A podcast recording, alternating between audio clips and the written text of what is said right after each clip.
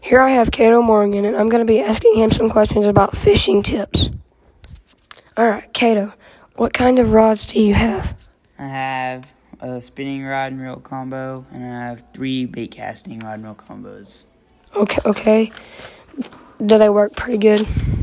Yeah, I prefer the bait casters. They cast a little farther and a lot smoother, so I prefer those. What is your favorite kind of lures? Uh, Texas rig, baby brush hog, a weightless lunker log, and some top waters, buzz bait poppers. So all the above. All Yeah, pretty much. right, t- tell us a story about your best catch.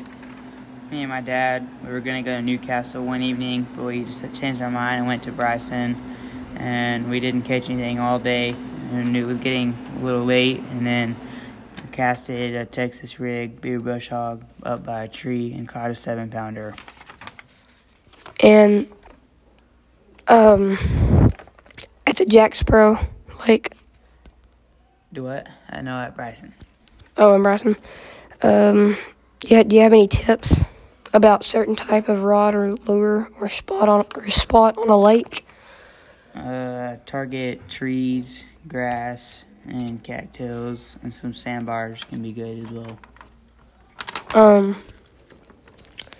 are you going fishing here pretty soon? Uh, I was gonna go tomorrow uh, to Lake Newcastle. Oh, really? Yeah. What are you gonna fish for? Bass. Uh, would you like to catch some catfish and stuff while you're fishing for bass or crappie? Uh, every once in a while, we go for crappie or catfish or something, but mostly bass. What do you eat? We usually eat uh, crappie and catfish. Um, have you ever tried bass?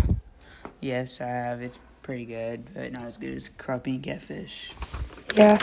Um, what where do you shop for your fishing stuff at?